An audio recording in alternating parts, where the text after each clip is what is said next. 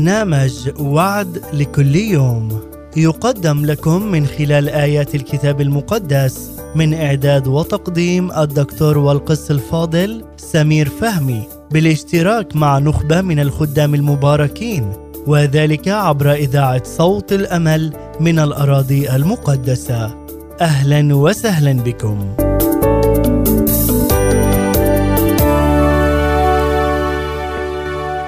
أهلا بيك في وعد جديد من برنامج وعد لكل يوم. هقرأ مع معاك شاهد آه، من كلمة الرب من إنجيل يوحنا أصحاح 8 وآية 12 ثم كلمهم يسوع أيضا قائلا أنا هو نور العالم. من يتبعني فلا يمشي في الظلمة بل يكون له نور الحياة. الرب يسوع بيعدك إنه هو نور الحياة ومن يمشي معه لا يمشي في الظلمة. كتير آه، الإنسان بيسلك في ظلام مكتوب عن العالم إنه موضع مظلم. علشان كده آه، الرب يسوع بيعدك وبيعدني وبيعد كل آه، إنسان إنه عندما يأتي إليه ينير حياته. فمن حقي ومن حقك إنه نتمتع بنور المسيح. عايز أشاركك بخلال من خلال النور ده النور المسيح بيضيء رقم واحد حياتك. نور المسيح بيضيء حياتك بمعنى إنه حياة الإنسان مظلمة من الداخل وده بسبب الأعمال الشريرة بسبب الخطايا. حياتي مليانة بالظلمة. لكن لما بيجي المسيح بنوره حياتي بتستنير.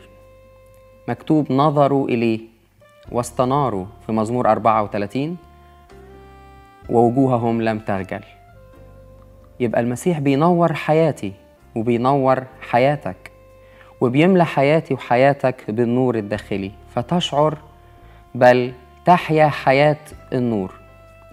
الحاجة التانية في الوعد ده إنه نور المسيح بينور الطريق ليا. وأنا ماشي في السكة بس بشعر إنه المسيح أنار طريقي. عشان كده النهاردة المسيح بيعدك إنك ستسلك طريق مضيء. سيقودك في طريق النور. لكن مش بس كده الحاجة التالتة اللي نقدر نشوفها في الوعد الرائع ده إنه من يتبعني لا يمشي في الظلمة بل يكون له نور الحياة. فالمسيح أنار حياتي وأنار طريقي لكن رقم ثلاثة بينير ليا الخلود. مكتوب إنه أنار لنا الحياة والخلود بواسطة الإنجيل. كلمته سراج لحياتنا. سراج لأرجلنا مكتوب سراج لرجلي كلامك ونور لسبيلي. النهاردة الرب عايز آه، يملى حياتك بالنور ويملى طريقك بالنور ينير ليك الطريق. لكن كمان الرب عايز ينير ليك الأبدية فتبقى مطمن جدا لأبديتك من خلال هذا الوعد. أنار لنا الحياة والخلود بواسطة الإنجيل. الرب يبارك حياتك وتسلك في نور المسيح النور الحقيقي الذي ينير كل إنسان. آمين. نشكركم على حسن المتابعة والإصغاء لبرنامج وعد لكل يوم من إذاعة صوت الأمل في الأراضي المقدسة.